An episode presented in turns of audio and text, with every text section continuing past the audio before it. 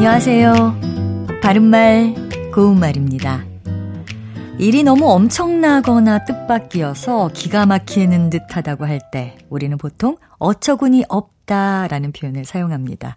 이 말은 하나의 형용사이기 때문에 6음절을 모두 붙여서 쓰는데요. 원래 어처구니란 단어는 엄청나게 큰 사람이나 사물을 뜻하는 명사입니다.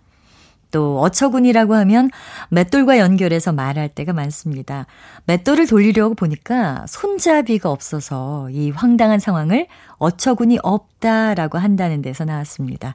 그래서 어처구니를 맷돌의 손잡이로 알고 있는 경우도 많은데요. 하지만 맷통이나 맷돌을 돌리는 손잡이는 맷손이 맞습니다.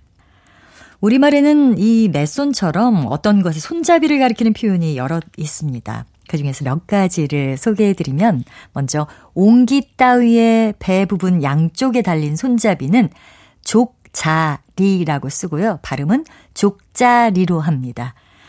또 꼭지는 그릇의 뚜껑이나 기구 따위에 붙은 볼록한 손잡이를 말합니다. 냄비 꼭지나 주전자 꼭지 같은 것을 생각하면 되겠죠. 그리고 들소는 그릇 따위의 옆에 달린 반달 모양의 손잡이를 가리키고요. 주전자 들손을 예로 들 수 있겠습니다. 가위의 손잡이는 가위다리라고 하죠. 가위다리는 이런 손잡이 뜻 외에도 길쭉한 두 개의 물건을 어긋나게 맞춰서 X 모양으로 만든 형상을 뜻하기도 합니다. 바른말 고운말 아나운서 변희영이었습니다.